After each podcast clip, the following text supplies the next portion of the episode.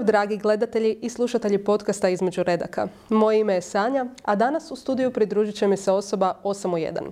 Što to znači? Pa vrlo kratko. Znači da u fotelji nasuprot moje sjedi jedan romanopisac, autor stripa, prevoditelj, esejist, kritičar, urednik, izdavač i spiritus movens hrvatske strip scene. A to može biti samo Darko Macan. Pozdrav Darko, hvala vam puno što ste nam se pridružili u ovom našem malom studiju. Mm, hvala što ste me pozvali.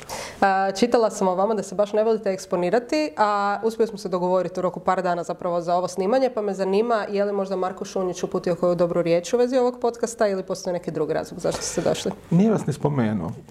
Baš lijepo, hvala Marku.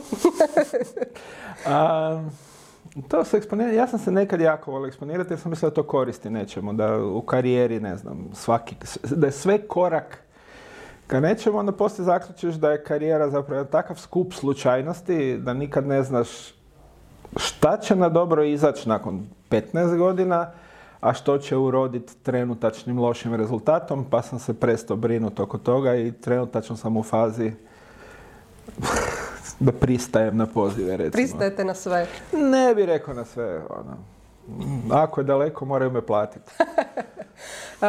Čitala sam baš, to mi je zapravo bio ogledni primjer ovaj, i vašeg lika i dijela, veliki intervju u Telegramu, kakve su bile reakcije nakon njega? Nikakve. Nikakve? Niko vas nije nazvao i rekao Je, je, jedno troje ljudi mi reklo sam dobro ispao na fotografijama, što znači Vjekoslavu Skledaru, jel? Tako Svaka čast i hvala. jer inače ispadne na fotografijama grozno. Ali eto, on je tako, ljudi su rekli da tavan lijepo izgleda, čak i ja da dobro izgledam, tako da... Ako to ništa je, drugo... To, to, je bio jedini efekt. Da, imate dobre fotke nakon intervjua, eto. Kad, kad smo njegove su fotografije vlasnik fotki, ona da, nisam, dobro, nisam istina. ja. Istina, dobro, autorska prava, vidim da ste skroz upućeni o njih, tako da... to je više desetljetna drama. Inače, nemam zapravo nekog straha od svojih gostiju. Imala sam zapravo za prvu epizodu od Kristijana Novaka i sad za 35. epizodu od vas. Mm, hvala. Žao mi je, ali moram priznati da ste mi onako baš najkompliciraniji gosti. Bilo mi je jako teško probiti se kroz cijelu vašu biografiju i mhm. sami zapravo vjerujem da priznajete da je ona dosta opširna. I meni, i meni se bilo teško probiti kroz svoju biografiju. Dobro, dobro da pišete. Sad ima, imate i na Wikipediju stranicu, tako da ono jednog dana kad da, počnete zaboravljati šta ste sve radili, tamo ćete imati sve izlistano. Nije kompletna.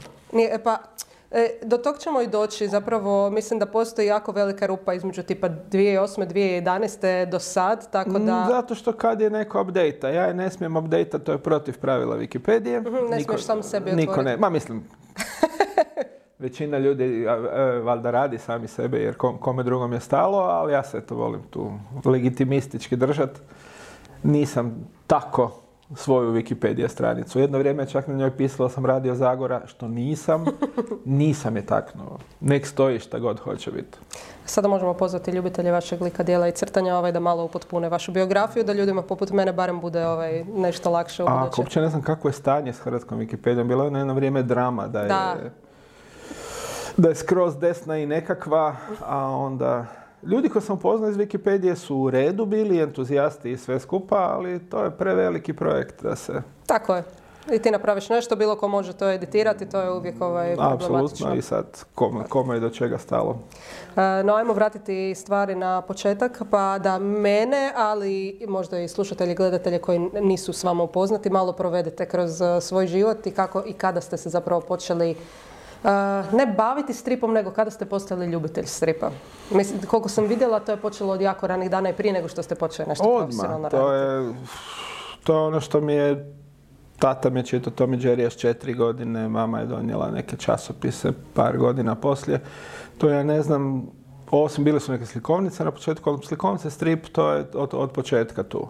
Tako da sam ja stripove crtao dječe ovaj, od osme godine, a od 11. kontinuirano.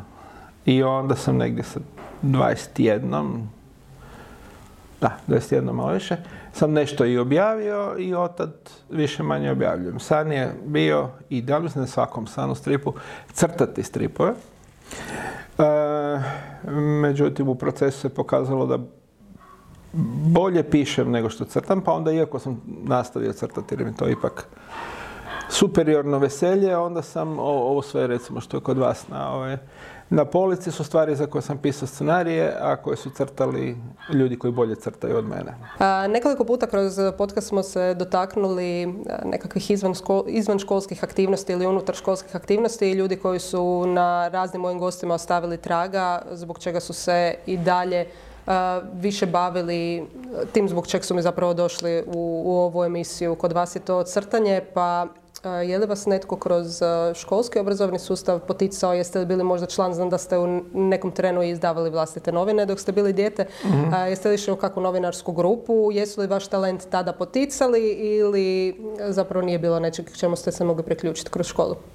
E, pa razrednica je poticala to što smo ja i kolega Šelendić radili te razredne novine. To je, to je njoj bilo izuzetno iz njezinih razloga izuzetno važno. E, da taj razred funkcionira kod cijelina. Razred nije funkcionira kod cijelina, ali imali smo novine i radili smo ih debilno dosljednim ritmom od svaka dva tjedna novi broj. Pa to je jako dobar ritam, pogotovo u sve školske obaveze. dvije stranice, ali ne veze. Da, da, meni je uvijek taj pojam bio novine, časopis izlaze redovito, treba raditi redovito. Još, brojevi, sve više brojeva. Ne, mislim da, meni, e, da je meni od doma i navika da se radi, odnosno šta rade ljudi kad dođu doma, šta radi mama i šta radi tata kad dođu doma, rade. mama, je bila, mama je sveučilišna profesorica u penziji, sad tata je urednik u leksikografskom zavodu, još uvijek radi honorarno neke stvari. Znači, svi su oni donosili još posao doma i radili. Meni je posve normalno bilo zvuk tipkanja i statine sobe. Ove, tako da se tu E, tu, tu se, neću reći izgubio na čarolije, nego nema te čarolije kako knjiga nastaje. E, ljudi sjede, tipkaju i bude knjiga. I ekvalentno bilo što drugo. Tata, ne znam, bratu i meni jedan put ili dva put crto nešto. Što je isto bilo pouka, ne kako treba crtati, nego pouka, ljudi crtaju. Sve što vidiš, ljudi su napravili. A ako mogu ljudi, mogu i ja.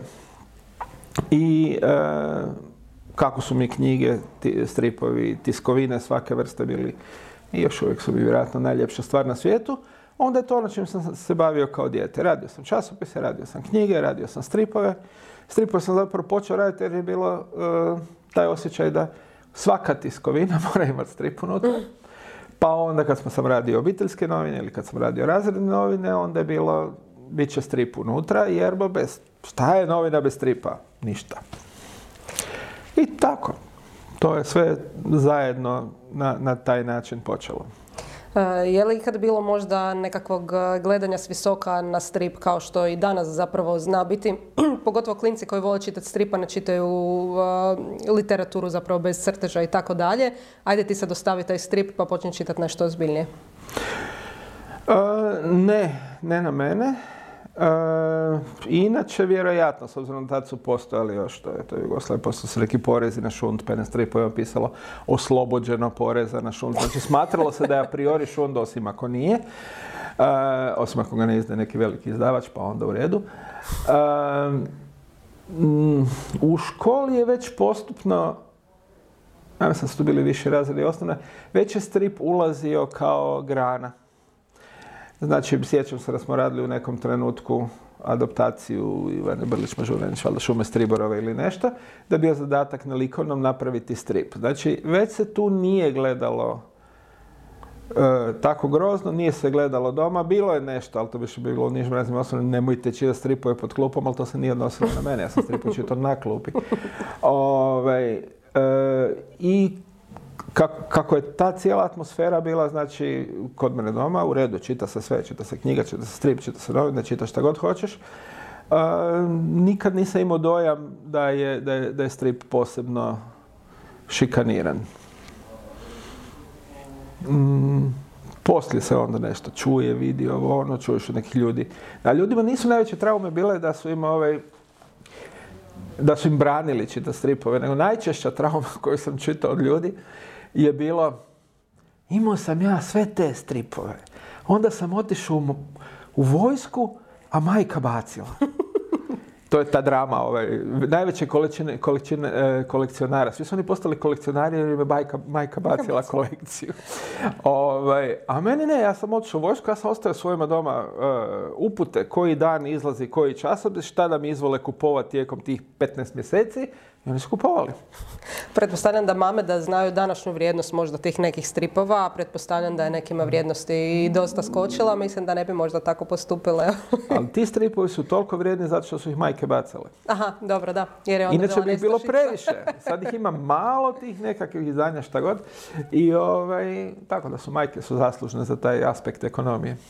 E, koliko pratite današnje recimo stripove, odnosno knjige za djecu, recimo kod nas u Hoću knjigu je najprodavaniji Gregov e, dnevnik, pa imate li nekako mišljenje o takvoj literaturi za klince? E, nisam puno čitao.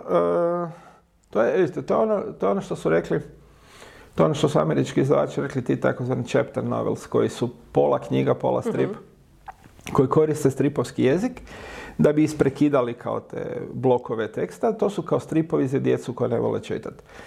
E, to mi osobno nije zanimljivo. volim stripove za djecu koje vole čitati. E, neću reći ništa loše o tome jer bo e, šta god tko hoće čitati neka čita. Ako se prodaje, super da se prodaje. nisam se navukao, prekasno sam vidio to u životu. Ono. E, čak sam razgovarao s jednim kolegom, ajmo raditi, ali zapravo to je teško raditi ako, e, ako čovjek ne radi sam. Jer kako ću ja sad napisati koma teksta pa onda nešto preskočiti ili dati njemu uputu, to je bez veze. To, to treba organski nastati, kao što svi ti i, ne znam, i Gregov Dnevnik i Tom Tolls i uh, Natko Veliki i uh, Timi, Timi Nevolja, kak se Timi Trouble, mm-hmm. onaj, Pas, Miko Kid i tako Vjerojatno, znate, više nisam sve vidio, uključujući ove sad loše momke ili nešto. uh to je sve dijelo jedne ruke, jer strip nastaje, pa onda i taj chapter novel na pol, strip nastaje istovremena slika i crta, što nije neko je nešto napisao, je ponekad, neko ilustrira, ali najbolji stripovi uvijek nastaju sa idejom u slici zajedno s idejom u riječi, jer onda onda se ne, ne, ne taru se, onda slika ne ulazi u prostor riječi, niti se riječ gura da objasni ono što je slikom već nacrtano. Tako da, to su ok stripovi, ali eto, nemam više šest godina pa ih onda ne čitam naročito. Sad se dotakli nečeg što sam zapravo htjela spomenuti u kasnijem dijelu, ali sad ću sama sebi ovaj upasti u mhm. svoju uputanju.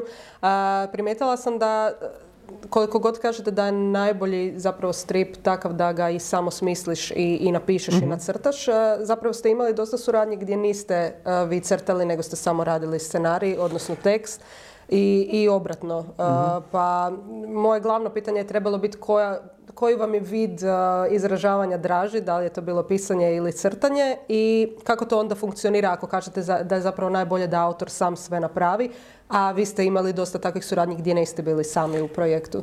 E, lakši dio odgovora je uvijek mi je draže crtat. Bolje pišem, ali mi je draže crtat. uh scenarist u stripu je funkcija tržišta. Znači, tamo gdje nema tržišta, nema ni scenarista. scenarist, potreba za scenaristom dolazi kad crtač mora proizvoditi količinu stranica u jedinici vremena i ne stiže baratati jednom i drugom polovicom mozga, jer kažu da ne desna polovica se bavi crtežem, lijeva polovica se bavi tekstom, abstraktnim razmišljanjem, bla, bla, bla. I onda traži pomoć scenarista. Ili izdavači traže pomoć scenarista koji će osigurati da postoji određena količina priča da se nacrta u jedinici vremena.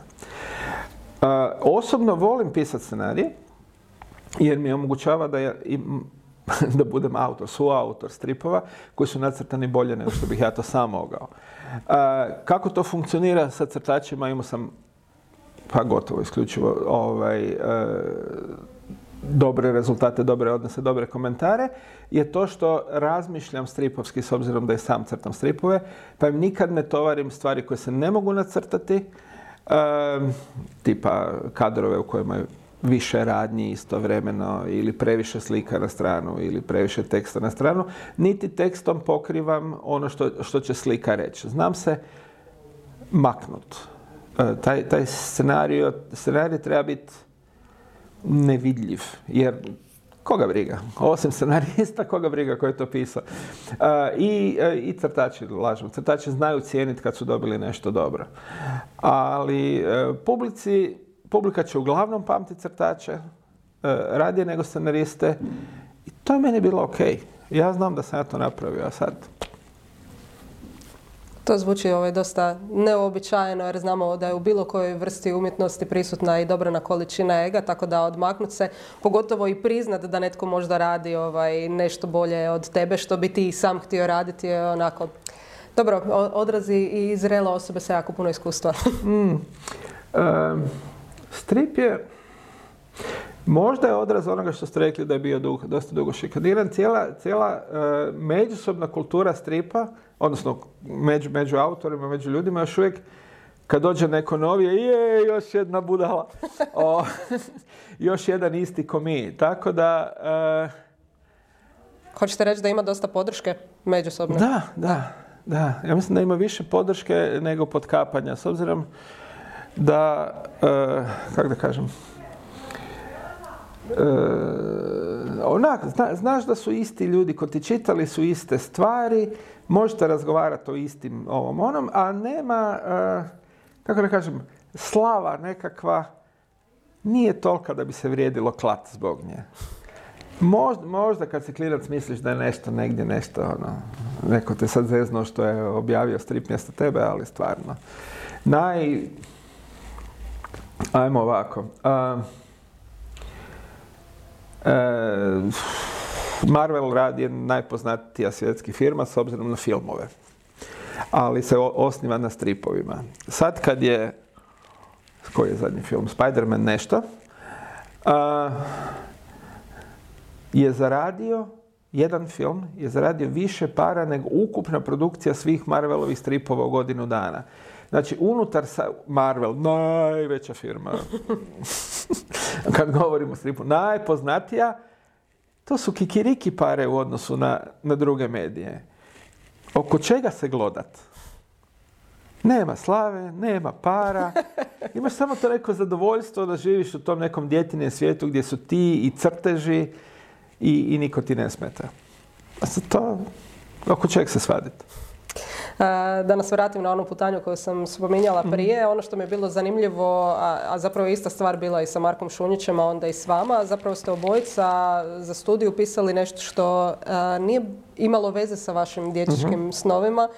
Kod vas je to bio filozofski fakultet i povijest. Mhm. Otkud ljubav prema povijesti? Kako se povijest uopće tu izrodila pored stripa? Kako to da niste opisali nešto srodnije? Tipa novinarstvo znam da vas je zanimalo, pa ne znam, likovna akademija, ako ste već bili vješti s olovkom.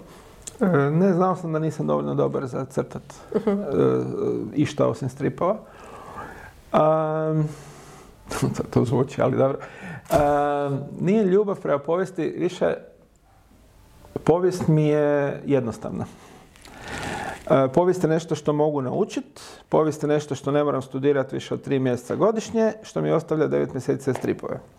No dobro, pa nije baš ni povijest najjednostavniji i najbezazleniji ne, to ovisi, ovisi o vrsti, o vrsti mozga i sklonosti. Da sam išao studirati fiziku, to ne bi funkcioniralo uopće. Mhm. Jer iz nekog razloga imam kurclus u mozgu sad kad je fizika. Mislim, razumijem konkretne primjene fizike, ali ne. Formule, nešto, ništa. Uh, međutim, povijest je priča. Povijest ako sjednem, ja ću naučiti sedam dana, predmet ili manje, Uh, ja ću izaći, ja ću to položiti idemo, da, idemo natrag na stripove. To je, nije, nije, nije pretjerana ljubav u onom smislu da sad tu nešto zadrt, ali se lako se u tome snalazim, pamtim, pamtim godine, pamtim imena, pamtim poveznice ponekad, pa onda je to bilo ovaj, lako za studirati. A to je bila osnovna poanta. Želim se baviti stripom, ali doma bi htjeli da studiram. Zvuči. Ajmo naći nešto što, ajmo naći nešto što nije komplicirano. A, jeste se ikad e, bavili strukom? Uh, jedna, je godinu dana sam uređivao časopis Hrvatski velikani koji bile su stripovane biografije ovaj, toga što, ali to nije ono, kako da kažem, to je što, što ljudi kažu, uh, misle, ako znaš crtat, da možeš, da znaš crtati sve. Ne, crtanje postoje, postoje specijalizacije. Neko bolje radi portrete, neko bolje radi ovo, neko bolje radi ono. Uh, u stripu je cijela igra, to neko smještanje vremena i uloga i ostalo na, na papir više od toga da se sve perfektno nacrta. Uh, isto je tako, što je pitanje bilo? Jeste li se ikad bavili poviješću kao, kao strukom? E, da, onda, onda nije ono završiš povijest da sve znaš. Pa sad mi neko kaže daj mi scenarij o kralju Tomislavu, e, pa ću ga ja istres. Ne, e, moram ići, pročitati šta su svi napisali. To je još, još dobro, super za kralja Tomislava. Su svi bili nepismani pa nisu puno njemu pisali. Ali onda kad dođemo do 20. stoljeća, onda dođemo do toga da na scenarij o Dragutinu Lermanu ja izgubim, izgubim. Uložim mjesec dana na čitanje literature, njegovih biografskih knjiga iz Afrike, njegovih biografskih knjiga iz Bosne, bla, bla, bla, e, ne bi li napisao sljedećih mjesec dana strip od 14 stranica. Nije. E, znači, povijest pomaže u toliko da studiranje povijesti pomaže toliko da ničemu ne vjeruješ. Da uvijek mora, kažeš, uvijek provjeri, daj još jedan daj vidi još ovo, što svi kažu, da, da ono, nikad ne kažeš znam. Mislim da samo ljudi, da povijest stvarno znaju samo ljudi koji nikad nisu studirali, koji onda čitaju i to je njihov horizont rasprave u biti koja je zatvorena zbog korone. Da. kako je došlo i kada do vašeg prvog profesionalnog angažmana? Do prvog profesionalnog angažmana je došlo tako što sam... prvo sam slao naslijepo karikature i priče. Mislim to je objavljeno par komada. A nisam nikad došao u redakciju bio i onda sam, kad sam se vratio iz vojske s nekakvih 20, uh, on se rekao, dobro, sad studiram, sad imam do kraja studija vremena ovaj, naći posao. Pa sam se malo žešće trudio. Između ostalog sam vidio da je u časopisu Sirius, časopisu za znanstvenu fantastiku, bio izlazio jedan strip, pa da je presto i sad ne izlazi nikako. Pa sam rekao, mjesto. Napravio sam neke probne stranice, uhapsio sam urednika u, u nekoj posjeti SF klubu i ovaj, uh, on je to prihvatio. Ovaj, I onda su je vrata do njega je valjda bio drugi urednik koji je bio urednik na Tommy Jerry magazinu gdje su tad radili ove hrvatski i srpski crtači. Pa me on pitao da li bi ja radio Tommy Jerry, ja sam rekao ne bih. Otišao doma. Šta je falilo Tommy Jerry? Molim? Šta je falilo Tommy Jerry? Nisu moji likovi. Otišao doma, bolje razmislio i vratio se rekao pa bih. I onda sam radio to jedno dvije godine Tommy Jerry. Relativno grozno i hvala uredniku što je to objavljivo usprkos tome kako je to bilo nacrtano, ali bilo dobro napisano. Mislim, kad kažem grozno nacrtano, nije bilo po modelu. Je, face sam više manje navježbao, ali e, Tom i Jerry imaju onu neku e, animiranu anatomiju gdje imaju kratke noge, pa ono malo duže tijelo, pa kad trče, pa se izduže, pa je ono sve skupa. To je sve bilo izvan mojih dometa. Ja sam to crtao u nekakvoj krutoj maniri kao Tintin ili tako neke stripove, osim što su glave bile te kove zadane, ali su proporcije su sve bile različite. A urednik rekao, ajde, dobro. I tak se plaćalo ovaj, zapravo mizerno, ali meni kao studentu dobro. Ono. Plus dvije godine radnog iskustva. E, taman, pretpostavljam kad ste se zahuktali je došlo do rata i onda e, ste se zapravo našli u situaciji gdje ste e, i svoje financije, sreću, kako god slavu, trebali potražiti i preko bare ono što mi zapravo na početku najzanimljivije bilo u toj priči je činjenica kako su vas uopće i otkrili tamo. Ja znam da mnogi autori zapravo pokušavaju doći do načina kako da vas izdavači primijete.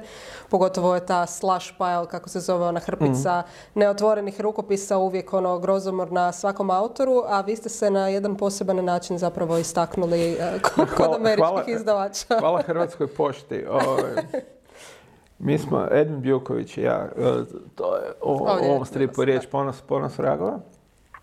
Ja sam našao taj neki u u stripovima koje sam čitao sam našao spomen da bi oni mogli čitati te unsolicited manuscript, znači nezvane rukopise od ljudi e, koji čitaju strip i ja sam rekao, Edi, hoćemo raditi, ajmo raditi. Napisam scenarij, on je nacrtao probne stranice i kako smo taman prije toga bili objavili mm, knjigu Citati, naš prvi strip album, ovdje nama kod strip agenta, onda smo to stavili u kuvertu, stavili smo kompletan scenarij, stavili smo fotokopije njegovih stranica i tad se morala međunarodna pošiljka predavati otvorena na poštu. I, odnosno zatvarati pred uh, službenicom kako bi E, kako ne bi bilo nešto, šta ja eksploziv unutra. Pogotovo iz ratom obuhvaćenih zemalja. Ma, to više manje. E, I onda je, i onda sam htio preklopiti tu kuvertu i zalijepiti dodatno selotejpom, ali rekla da ne smije međunarodne pošiljke. I onda je to putovalo tamo i taj album i to je išlo zepete, zepete, zepete, zepete u toj kuverti.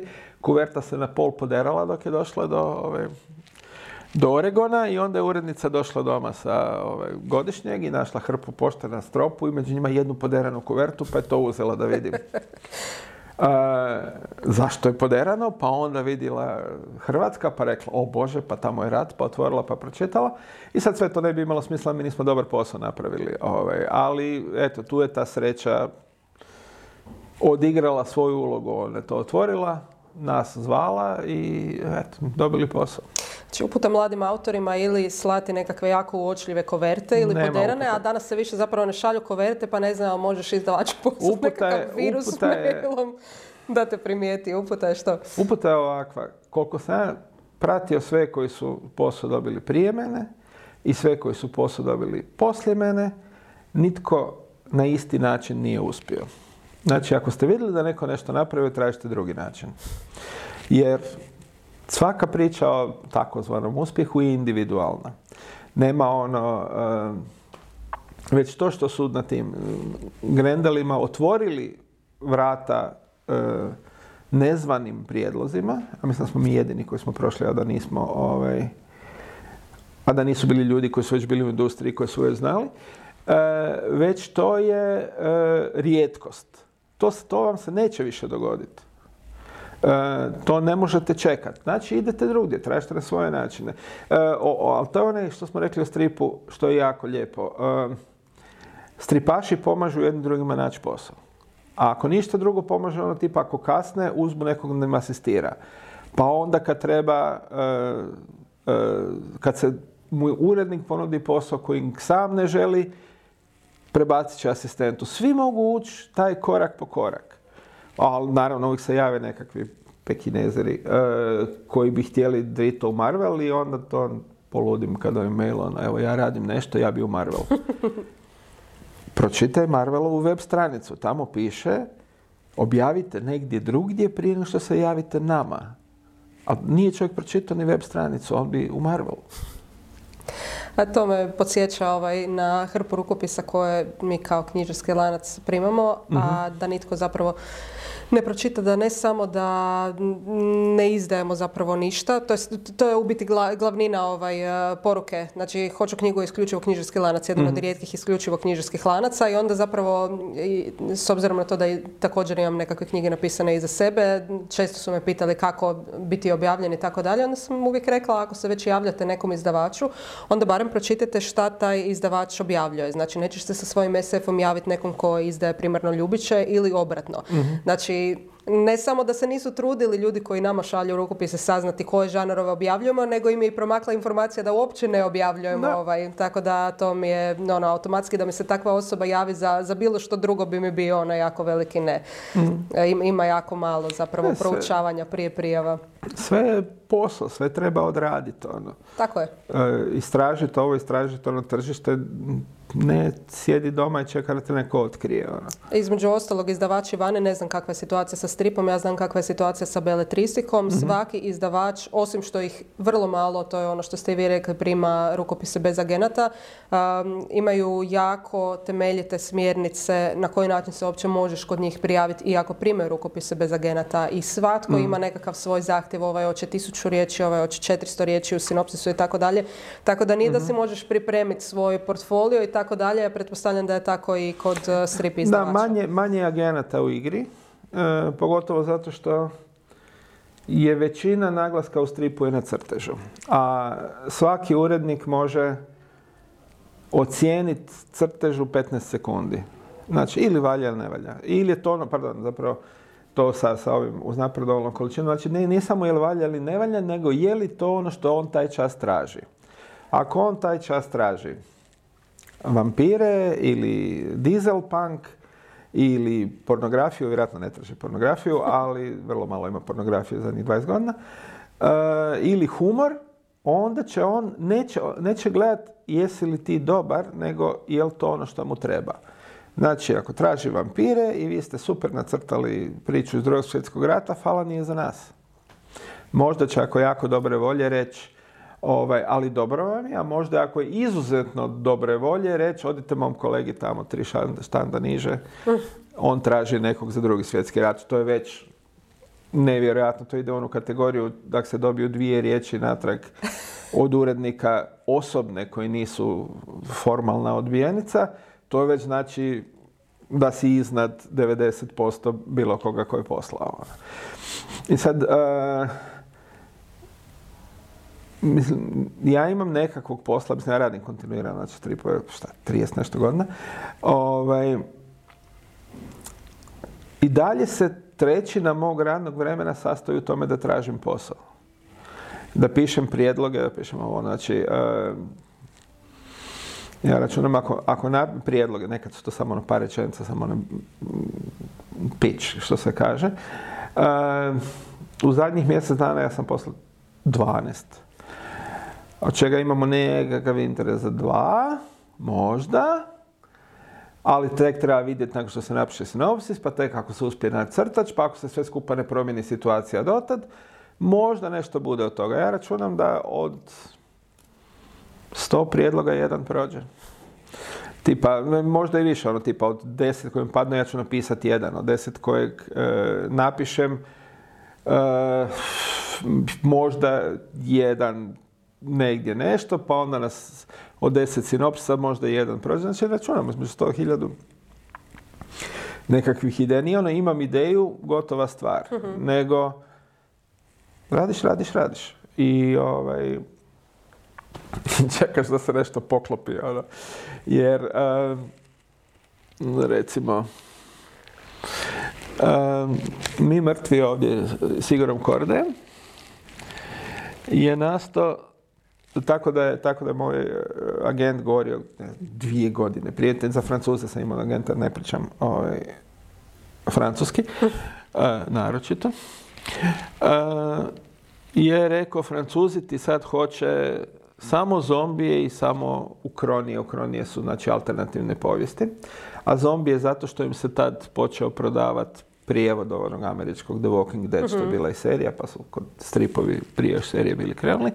Pa je onda kao zombi nešto. Ja sam bio ono, mrzim zombije, mrzim ukronije. I onda dok mi nije bilo ono, pa dobro napravit ću zombi ukroniju. I onda je to prošlo u tom trenutku zato što su zombiji prolazili. Nije se prodalo, Bog zna kako, zato što ljudi koji vole zombije ne vole ukronije, ljudi koji vole ukronije ne vole zombije, pa smo zapravo rascijepili publiku umjesto da smo je ujedinili, ali smo napravili jako dobar strip. I, ovaj, e, I koji nam je malo otvorio vrata, pa smo onda mogli, e, jer je uredniku se sviđalo što smo napravili, onda smo dobili priliku da radimo western. Pa se taj western proda nešto bolje, pa onda imamo priliku napraviti možda i još nešto, osim što i dalje radimo western. Tako da to je sve, e, postoji neka idealna situacija kao u, ne znam, Hallmarkovim ljubićima na televiziji gdje čovjek napiše knjigu, prek sutra izdavač kaže super je, evo dođe vidjeti nastavnicu, da tjedan dana to je u knjižarima. Da. Proces traje od godinu i po do tri godine, ono, da se bilo što dogodi, ako se dogodi, ono. Tako da ono, ako se, nije uopće ni savjet, nego ona ideja koju sad imate, nije ideja koju ćete raditi. Nego će biti nego ideja koja će kroz tri godine se vjerojatno promijeniti, postati nešto. 17. Ona. To je, to je tako. Ne samo to, nego i ovo što ste rekli zapravo da treba pratiti e, tržište i možda i raditi ovaj, e, i nešto što vam baš i nije po volji. Znači, mhm. to mnogi autori zapravo ne žele čuti da, da treba ponekad i pogledati top liste da vidiš zapravo što se prodaje, u kojem bi smjeru trebao otići ukoliko želiš da ti roman bude prodan. Da, ali to, i to isto nema smisla. To što je sad na vrhu tog e, top liste, dok vi dođete na red, nešto drugo će biti. Ovaj, tako da, taj, taj dio je zanemariv. Ali, nije loše proučavati šta se prodaje i zašto se prodaje. Bestselleri nikad nisu najbolje knjige. Bestselleri su e, knjige koje dopiru do najvećeg broja ljudi. Bestselleri su knjige koje bi ljudi voljeli da su oni napisali. A ja volim pisati knjige koje volim da sam ja napisao, a ne oni. I onda tu uvijek imam taj sukob između borba. nečega. Molim? Kažem unutarnja borba, da. Da, ne, nije, nije unutarnja borba. Uvijek, ni ne trudim se pisati. E, ne uspijem završiti ništa što meni nije zanimljivo. Tako da sam se pomirio prije isto određenog broja godina da to neće nikad biti komercijalno. Možda slučajno, upornošću, ovako, onako, ali neće biti instant hit. Rekao je, imamo dva scenarista recimo. Uh, imamo Alana Mora koji je meni jako drag i koji e, njegova uputa za pisanje je bila morate u svakom trenutku biti svaki lik koji pišete, jel tako? Znači, razgovarate se i svaki od tih likova mora biti osoba. Ili tiranosaurus ili šta god, duh, šta god da je. Znači, svaki od njih ima svoja razmišljenja, svoje, ove, svoju prošlost, svoju filozofiju, svoju religiju, svoje seksualne sklonosti, svoju omiljenu hranu, televizije, emisije koje gleda na televiziji, bla, bla, bla. Znači, individualizacija likova. I on je s tim pristupom uspio. S druge strane, najuspješniji francuski scenarist Jean Lanam kaže, u svojoj knjizi kaže, moja, moja metoda je da glavni junak ne smije raditi, učiniti ni pomisliti išta što čitatelj ne bi učinio. Znači, mora biti onoliko bezličan koliko može biti, mora imati neke te herojske karakteristike, jel, pomagati udovicama, siročadi, uvijek srljati u opasnosti ili biti zgodan, znači biti sve što čitatelj želi. ali ne smije, imati filozofiju, ne smije imati religiju, ne smije imati ništa što zbog čeg bi čitatelj mogao reći, e, ne. Tako da je on, to je jedna vrlo proračunata metoda uspjeha. A ja sam malo bliže ovoj prvoj. Sad ova prva ne garantira nikakav uspjeh, ali sve moje kritike su uvijek dobre, sva moja prodaja je tak. Nije Bog zna šta. Cijelo vrijeme, što se prodaje tiče, cijelo vrijeme taj na prvom sam koraku, možda sam na prvom i pol koraku. Nije ono, sad ću ja nazvat urednika, reći mu imam ideju, on će reći bravo daj. Ne, nego pošalji pa da vidimo, ako se meni svidi idem glavnom, ako se nama svidi idemo glavnijoj, a ako se nama svima svidi, onda ćemo pitati marketing ili računovodstvo i onda će nam oni reći ne i onda falo što si poslo. Ove, ima, ima, ima vrst, raznih vrsta posla što se rekli. Znači postoji, postoji taj work for hire, znači najamni rad. Kad se radi na konceptima i likovima koje su u vlasništvu ili koje su stvorili korporacije, kompanije. Znači svi ti superherojski stripovi e, ili bilo koji većina tih američkih ono što smo znači čak i bonus fragova koji su rađeni u okviru Grendela ili zvijezdani ratovi i ne znam šta sam radio, Kapetan Ameriku, nešto X-mena, bla bla. E, to su sve ne pripada meni. I tu je onda, hoćete to raditi, nećete to raditi. Neki ljudi principijalno ne žele raditi takve stvari, ja mislim, meni je bilo vrlo korisno raditi takve stvari u neko vrijeme. Recimo da nisam radio na nekim Tarzanima i ratnima zvijezda, da mi nikad svoj prvi mali stan kupio. Ono. Uh, Znači, e, sve, sve pro i kontra. M. Ono, balans nekakav. Nema, nije, nije, nije pisanje, nažalost. Nije kula bjelokostna u oblacima, gdje ti niko ne smeta, nego ti ono, sve ti smeta. E, dotakli ste se već nekoliko puta i Marvela i Star Warsa i u principu mnogi to smatraju vašim najvećim postignućem, a vi to ne smatrate svojim najvećim postignućem. Zašto? To je za pare. pa svejedno, znači A razmišljam su li bile najveće pare to ili nisu. Mislim, Marvel je Nije Marvel, moje. Star Wars je Star Wars. Nije moje. A nije ni Tom i Jerry, nije ni, Pa nije ni Tom i Ponos vragova, Sve- kao što ste rekli. Sve, ponos vragova više računam kao svoj, jer to unutar tog svijeta smo sve sami napravili, ali da, legalno nije moj, nije naš, pripada Matu Wagneru i to je ok. Ehm, kažem, ja znam, znam ta pravila igre, ali najviše volim stvari koje sam sam smislio i sam napravio. To je ono... ehm, Star Warsa sam mogao raditi zato što ima u meni određena količina naklonosti za onaj prvi film iz 77. Jer sam bio mali, jer me se stvarno dojmio i jer mi se činilo da je to ok onda i znači nije, nije bilo teško raditi. Mislim teško raditi, sve je teško. A, ali za Marvel sam radio najpošteniji posao što sam mogao raditi na način na koji mislim da se može raditi, ali nisam imao to nisu bili likovi do kojih je meni bilo stalo na onaj dječji način da se ih čita kao prije. Znači, mislim da sam u uvodniku koji nam nisu dozvolili da dobijem u hrvatskom izdanju, je, sam napisao uh, da nisam pisao kapetana Ameriku, nego sam pitao, pisao kapetana Hrvatsku. Jer svaki, svaka zemlja počiva na istim principima. Nominativno, deklarativno, jer svaka kaže da je za slobodu, pravdu, ne znam, ekonomiju, šta god. Tako da nema razlike između idealiziranog predstavnika Sjedinjenih američkih država i idealiziranog predstavnika Hrvatske, osim možda u javnoj recepciji. Ali, a, tako da, zamišljat kako bi, ja sam rekao uredniku, e, kad je, to, to je čudan slučaj. E, Posao na kapitanu Americi sam dobio jer je bila 2001. a ovi su zaletili bili e, u rujnu sa Avionima. avionima u Tornjeve blizance i Amerikanac koji je trebao pisati kapitana Ameriku je bio potresen do u srž i nije, nije mogao napisati svoje scenarije. Onda je urednik koji je bio na drugom stripu urednik Igoru Kordeju, valjda svakog s kim je razgovarao pitao jel znaju scenarista koji može uskočiti, pa Igor preporučio mene. Ovaj je zvao mene i ja prva stvar koju ja njemu kažem na telefon je ovaj, jel znate da nisam Amerikanac, ovaj, s obzirom da je riječ o kapitanu Americi. A, I on kaže, znam, nema veze. Jel može biti do ponedjeljka? Može biti do ponedjeljka, samo ovako. Samo da se razumijemo. I onda je naći tu neku, šta meni znači kapetan Amerika? Ništa, ali svaki, ideal svake države isti, pa znači nekakava, e, nekakav idealan Hrvat se ne razlikuje od idealnog Amerikanca. Jednako ne postoje, ali u stripu mogu funkcionirati.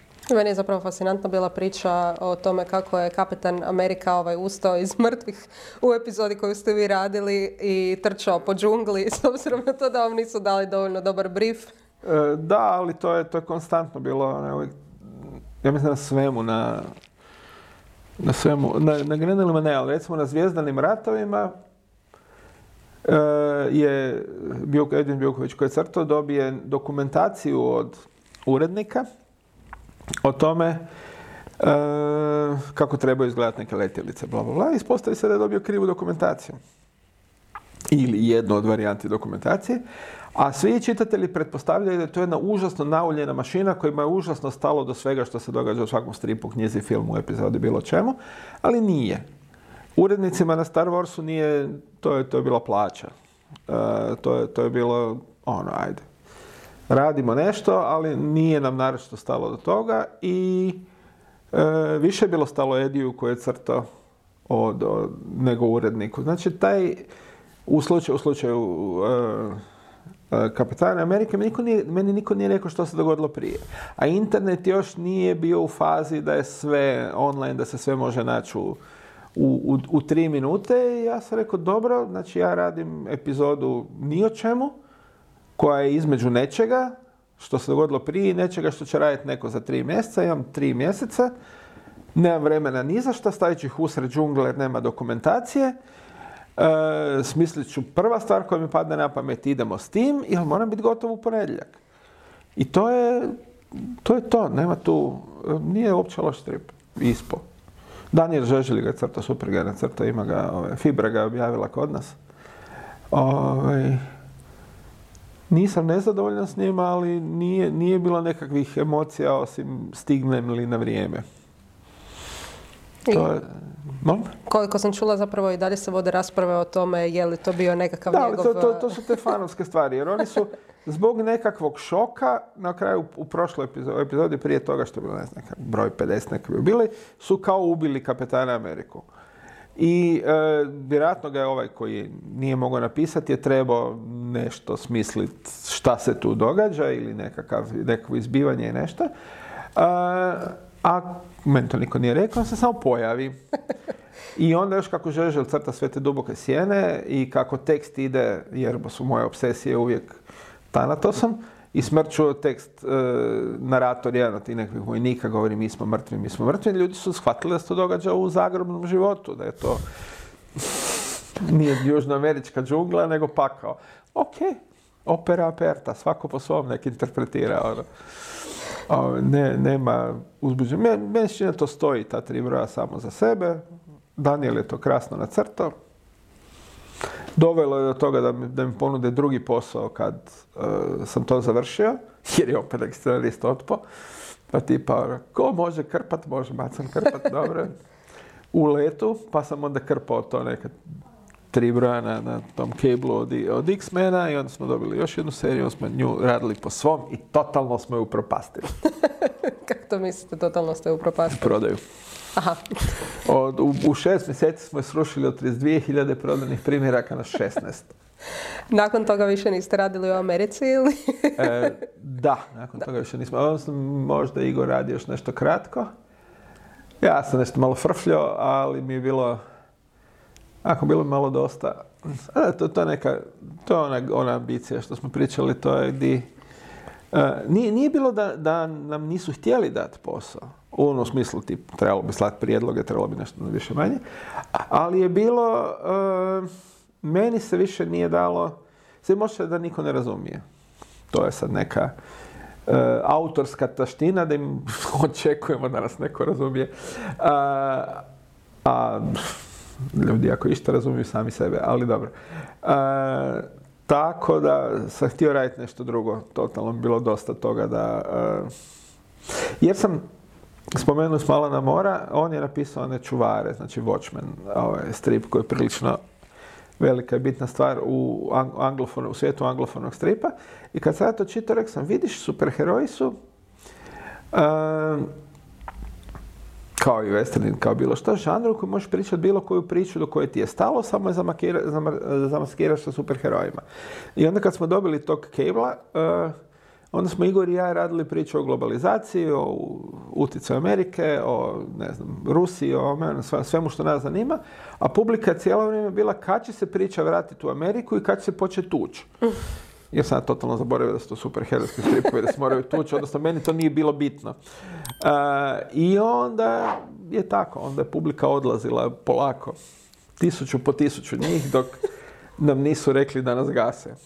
Dok nisu dobili nekog ko je htio crtati fajtere. Nije im pomoglo, ugasilo se usprkos toga, ali... a, I onda su negdje jedno pet godina poslije, nakon što su nas ugasili, su počele dobre kritike izlaziti tog stripa. Daleko prekasno za bilo šta, ali onako, ajde, u redu je. Kad smo već kod eh, kasnih kritika, eh, osim što ste crtači, osim što ste scenarist, bili ste i urednik jednog eh, časopisa koji je bio aktualan do 2013. godine i bilo mi je interesantno pročitati da su nakon njega zapravo nastali eh, današnje izdavačke kuće, Fibra i tako dalje, jer su učili na vašim greškama. A koliko sam vidjela, eh, Facebook stranica tog časopisa je i dalje aktualna. A Znači li to da ste možda i vi naučili na svojim greškama i s obzirom na to da mi se čini, barem ovako kao nekakvom nepristranom promatraču, da strip u Hrvatskoj buja, bis- biste li možda, to jest jeste li razmišljali o tome da oživite taj časopis u, u današnje vrijeme? Razmišljam cijelo vrijeme, ali nemam vremena. A, Časopisi su malo... Ajmo, ajmo reći ovako, časopisi, časopisi su zapravo stvar prošlosti. Ono što je Fibra pokazala svojim izdavaštvom je da ljudi vole velike debele knjige u kojima je jedan junak od korica do korica i da ne vole to što je meni u časopisima najdraže, to iznenađenje iduće stranice gdje ne znaš šta je, pa onda kako se ti stripovi uklapaju, ne uklapaju, koji opći dojam stvaraju, jer u jedan dobar, dobar časopis je veći od stripova koje objavljuje. Jer kombinirajući ovo ono zapravo stvara, stvara svjetonazor, ali to nije toliko moderno i toliko in sad. Tako da ovo zadnje što sam napravio je da sam kamuflirao časopis u knjigu. E, e, dogovorio sam sa Fibrom i sad je ne prije par dana izašao prvi godišnjak hrvatskog stripa. Godišnjak hrvatskog stripa objavljuje radove 15 autora, neke probrane kratke priče, neke viđene, neke neviđene iz zadnjih godinu, godinu dvije dana. E, I to je zapravo, s jedne strane to jest knjiga, to je točno što ime kaže, to je godišnjak gdje ćete vidjeti produkciju, najnoviju, šarenu, kvalitetnu, popraćenu bilješkama o svakom autoru pojedinačno, popraćenom tekstom o svemu što je još izašlo te godine, za male pare u tvrdim koricama, male pare, ma, umjereno male pare, e, u tvrdim koricama jedno prestižno izdanje, a zapravo je to časopis u tvrdim koricama. Znači jeste koji se, na koji se kamuflirao, kamuflirao se kao knjiga da bi preživio. Ove, ovaj, usta radim još ovaj, fanzin strop sa kolegama ovaj, Daliborom Talajićem, Stipom Kaležićem i, i, gostima. E, koji ima drugu koncepciju, koji, koji je koncepcija da se, ovi takozvani grafički romani, ne veze termin, da se te duge priče za koje nema mjesta u Hrvatskoj, da se negdje se realiziraju da bi se autori potakli da bi imali knjige na kraju. Jer to je, to je sad moderni trend, nije više, nema časopisa, nema epizoda, nema junaka, nego se rade romani.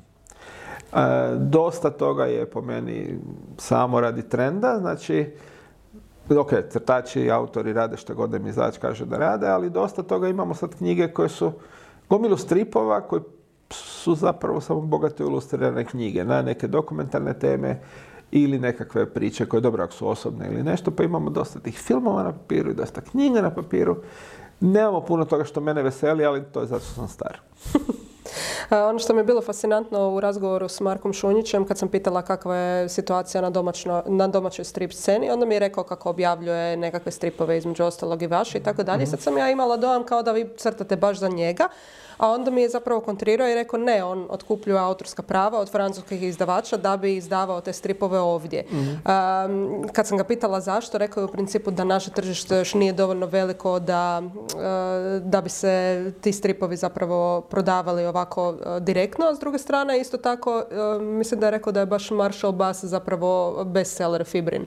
Pa zar nije to onda paradoksalno? Odnosno, gdje, gdje je... Nije, mogli bismo o ciframa pričati, ali nećemo. Znači, gdje je tu, zašto se zapravo domaće autore mora kupovati od Francuza? Zašto nema baš domaće produkcije u tom smislu? Zato što domaći autori, ne, pa recimo ovako, e, Fibra, odnosno Marko Šunić ima dosta visok standard po tome što se njemu sviđa od crtača. Sviđa mu se Igor Kordić, sviđa mu se, Goran Parlov, sviđa mu se domaći crtača Daniel Žežer, sviđa mu se Goran Suđuka. Ne puno više od toga. To su sve ljudi koji rade za van. To su znači ljudi koji rade za pare koji su vani standard. Kad bi ih Fibra plaćala e, po istom standardu, onda to što recimo Marshall Bass se proda kod nas, ne znam, tisuću, tisuću i po komada, što je dobro jer ga on platio malo Francuzima, ali kad bi platio e, pare po stranici koliko Francuzi plaćaju Igora Korda i tako dalje, onda bi morao prodati 10.000 komada koje neće prodati. Jer šta se ovdje prodalo više od 4, 4,5 tisuća komada, bilo koja knjiga. Znači, e, a za pare manje od toga neće raditi ljudi koji rade van. Hoće raditi autori koji rade ovdje po doma, a oni nisu zapravo A oni nisu, oni nisu Marku po ukusu. Znači, ali čak da kažemo, da Marshall Basa recimo crta neko tu, Marshall Basa, bilo koji album, da crta neko tu domaće, da je to sto stranica stripa i da je to plaćeno što bi vjerojatno domaći izdavač mogao podnijeti, a domaći autor prihvatiti 100 eura po stranici. E, to bi onda bilo 10.000 eura samo za honorar za, prava. On prava na Maršala Basa dobije za 1000, 1500 eura. Da prilično jasna računica kad je tako razložite. tako da već taj domaći, znači, sad ne znam uopće, cijene tiska su skočile pa je to teško izračunati, ovaj, e, da se napravi neki od dobrih domaćih autora, Korina Hunjak, mla, mlađih ovih, znači Korina Hunjak, Mihajla Erceg, Marko Dješka, kogod, nije važno, e, da naprave album, da su plaćeni u okviru toga, taj se album svejedno ne bi isplatio. Ne, bi se, ne znam koliko bi se morao, morao bi sjesti i krčkat brojeve da vidim, vidim koliko izađe. I onda je taj, imamo tu paradoksalnu situaciju da je jeftinije uvest hrvatski strip proizveden vani. Je li to dobro po hrvatski strip? Da li bi, recimo, izaći će sad u Fibri, ne znam kad sad, za mjesec dana, a, Siva kronika koju sam radio s Markom Jačanom.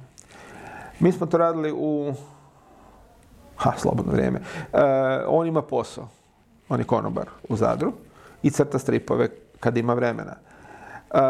nešto nam je pomoglo na početku časopis Strip Revija, objavivši dvije epizode s nekim honorarom i ministarstvo nam je pomoglo kulture s onom potporom za autore da završimo album.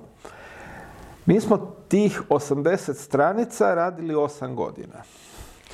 Jer toliko, znači, a 80 stranica se očekuje recimo da se napravi u godinu dana kad je to normalno plaćano, kad to nekom posao.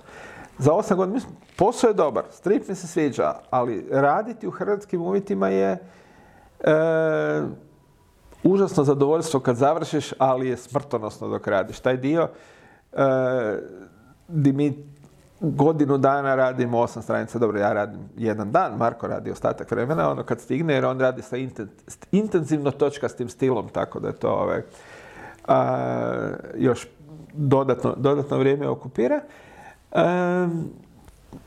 nešto te mora držati kroz tih osam godina. To nisu pare nikakve, to nije ništa, to je to što hoćeš vidjeti taj album napravljen. Ono.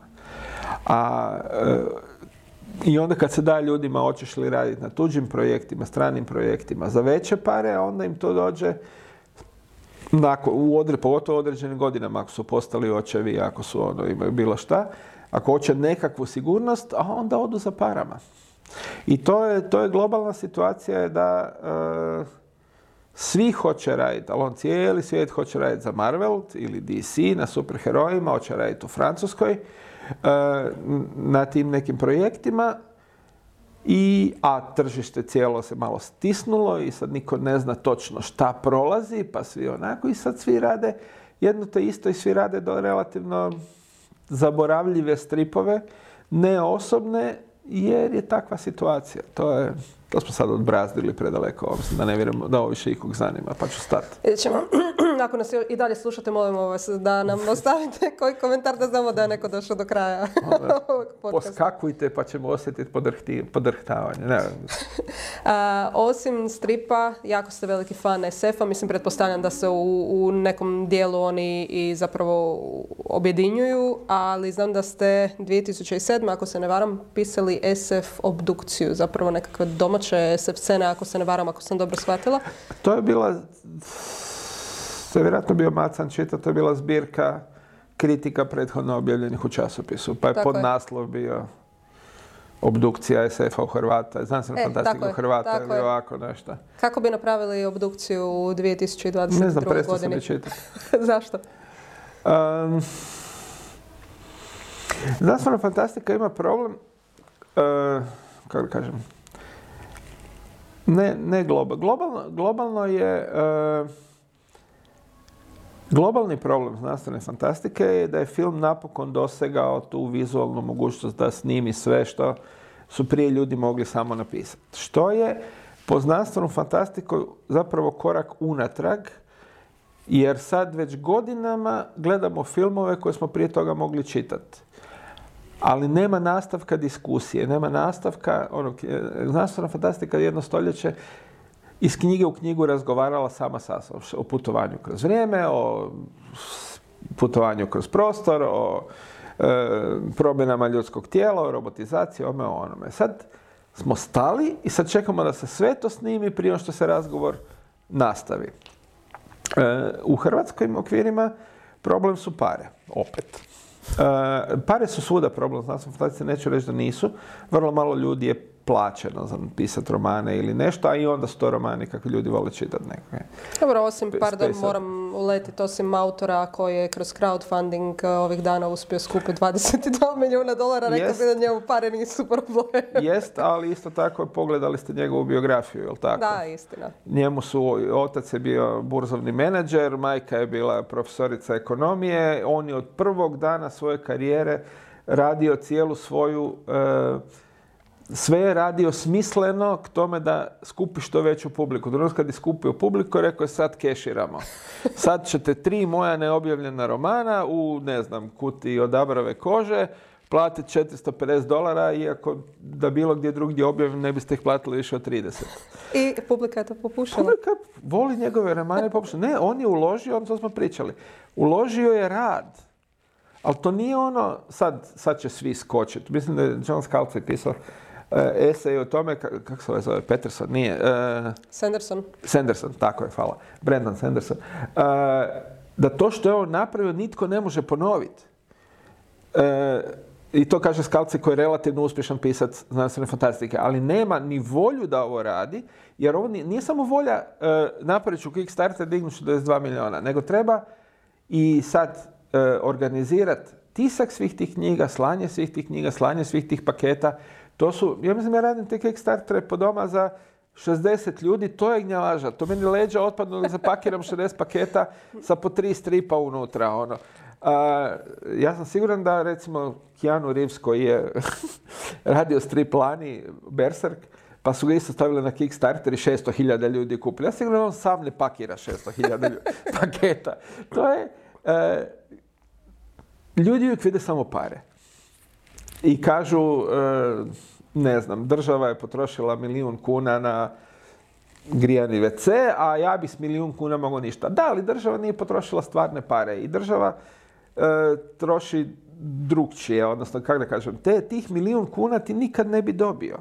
Tih 22 milijuna kuna je dobio Brandon Sanderson zato što je Brandon Sanderson. To se nema smisla zavidjeti, to nema smisla razmišljati što bih ja napravio s 20, ni kuna dolara, sa 22 milijuna dolara, jer treba vidjeti koji će on troškove imati, koliko ljudi mora platiti, e, Sigurno šta isto sve neće napravi. sam pakirat ne, i sigurno neće sam knjige. pakirat, ima široku familiju.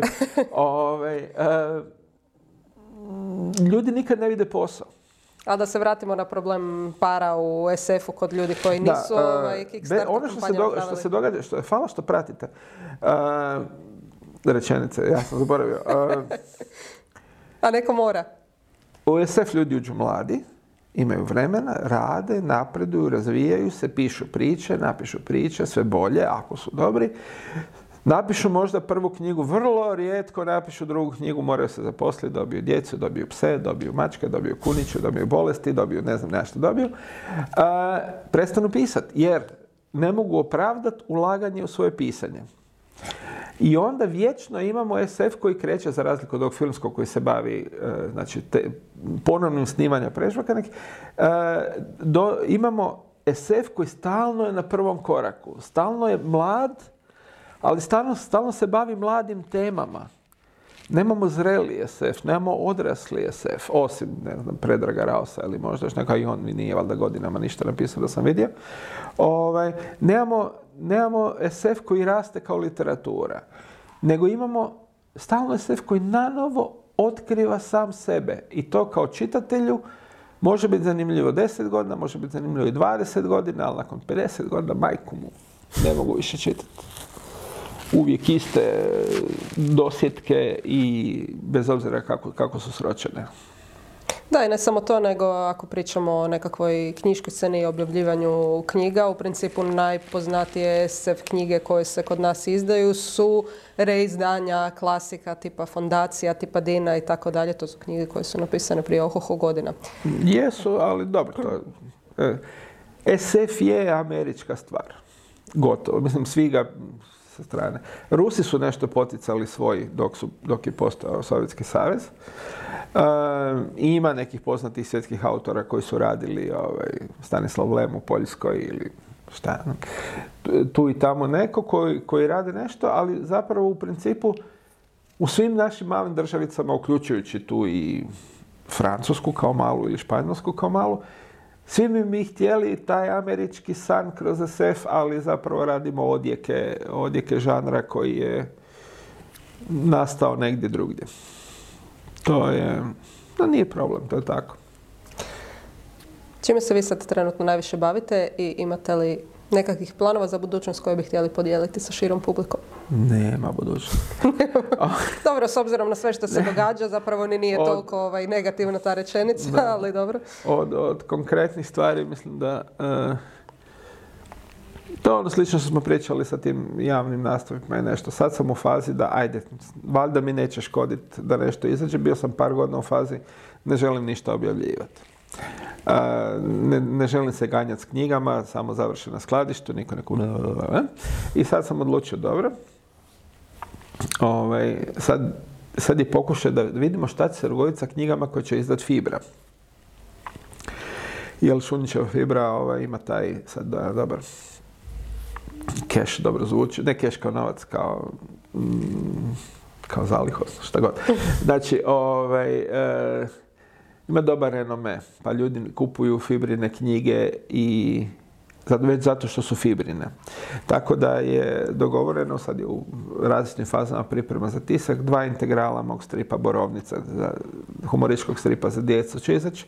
Kod Fibre ove godine i e, knjiga Hernaut koje su duži, ozbiljni crno-bijeli stripovi za uvjetno rečeno odrasle.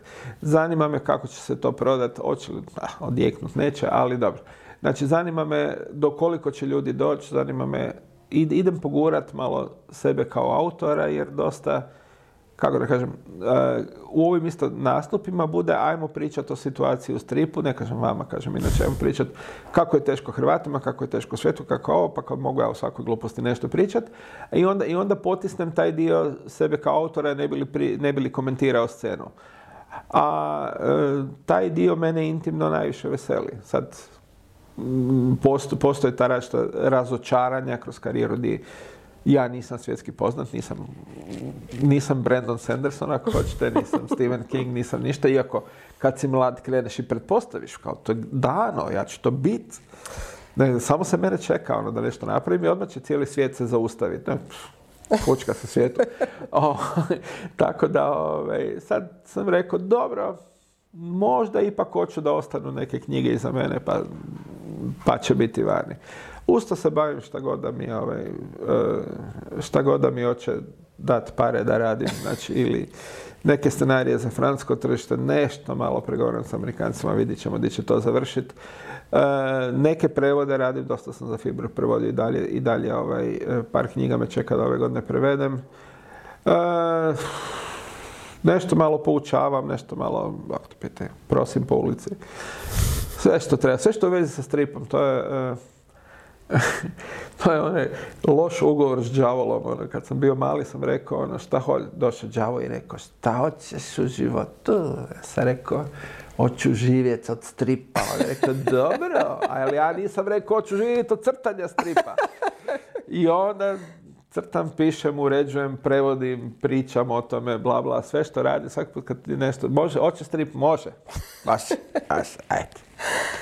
To sam se htjela pitati, predstavila sam vas kao osobu 8 u 1, točno sad sve ovo zapravo što ste pobrojali, pa uh, za kraj u kojoj ste se ulazi zapravo možda najviše ostvarili? To tak su Grci, stari Grci pili vino, jedan dio vina u osam dijelova vode. Znači ja sam bevanda jedna. Antička bevanda. Evo to sam. Uh, u kojem omjeru onda ste, ste se najviše ostvarili? U kojem dijelu te bevande? Pa ne znam, sve to razvodnjeno. Ja sam zapravo pročitala jedan, mislila sam da ćete sad ponoviti taj odgovor, ali tada u tom intervju koji sam čitala ste rekli kao prevoditelj, što me baš ovaj, iznenadilo. A i dalje ovaj, ne, ne dijelite dalje to mišljenje. Šta sam rekao? Da mislite da ste se najviše ostvarili kao prevoditelj zapravo? Mislim da to bi vjerojatno bilo rečeno e, da je to najbolji efekt imalo da me nakon prevoda su me tražili još prevoda. Tako je. Ako nešto crtam, ne traže me nužno da još nešto crtam. Ako nešto pišem, ne traže me nužno da još nešto pišem. A prevod je, ako gledamo taj neki on karijerni je bio, prevodi su bili najviše to ono, pa gle, ovo je dobro, što vjerojatno nije sad samo do mene, nego i do toga koliko je sve drugo bilo loše. Ove, I, he, i, o, i, e, i onda je bilo pa da li bi ti, onda sam dobio neke poslove koje nisam, tu ni, u prevodima nisam tražio nikad posao. Prevodima je bilo na početku, pa ako ajde da to prevedemo da ti pomognem, da krene izdavačka kuća ili nešto, a poslije je bilo, pa jel hoćeš još? I onda je bilo kao, pa kao dobro, ono šta pare. Ovaj, e, da, ne, ne, ne bih rekao da, je, da su prevodi, ha, da li je najbolje što radim, ne znam. Ali je, prevodi me iznenadilo kako su dobre reakcije bile. S obzirom da je to onaj posao gdje se koristi zanat prije svega. To je, koristi samo pola mozga koji se koristi za pisanje. Ne podcjenjujem ga, nije lagan, ali... E, a dobro, možda, možda jesam. Možda sve drugo zaboravi i ostano samo prevodi. Jer smo takva kolonija. Vjerojatno mi to smeta kod prevoda što je to simptom e, kolonijalnosti kulture. Što se sve mora prevesti, da, izvana. Jer se domaće ne, ne prodaje nužno. Dakle, ono što znam da će ostati barem neko vrijeme, barem u nekoliko naših narednih epizoda je priča koju pričamo iz epizode u epizodu, što više mislim da smo krenuli od 11. Ja sam vam je najavila u startu za sve gledatelje i slušatelje koji nas možda nisu pratili do sad.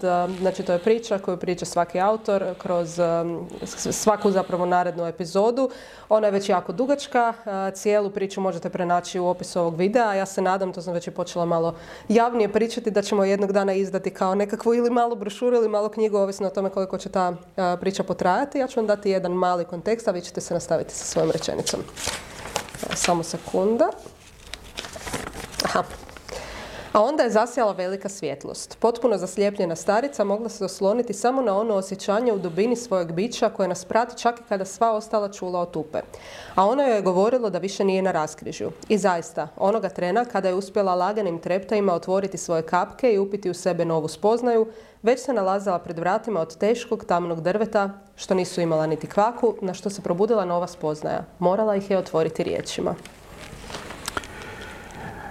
Iskušala je sedam stotina čarobnih formula, ali se vrata nisu otvorila sve dok je iscrpljenoj kroz zube nije kliznula 701. Prokletstvo. Fantastično, znači sada smo se vratili ovaj, na početak. Moguće da ste možda i sad uspjeli i završiti ovu priču, vidjet ćemo sa sljedećim gostom. Ne, ovaj, samo prvi čin. Prvi čin, pa to sam rekla možda i kao nekako poglavlje i tako dalje.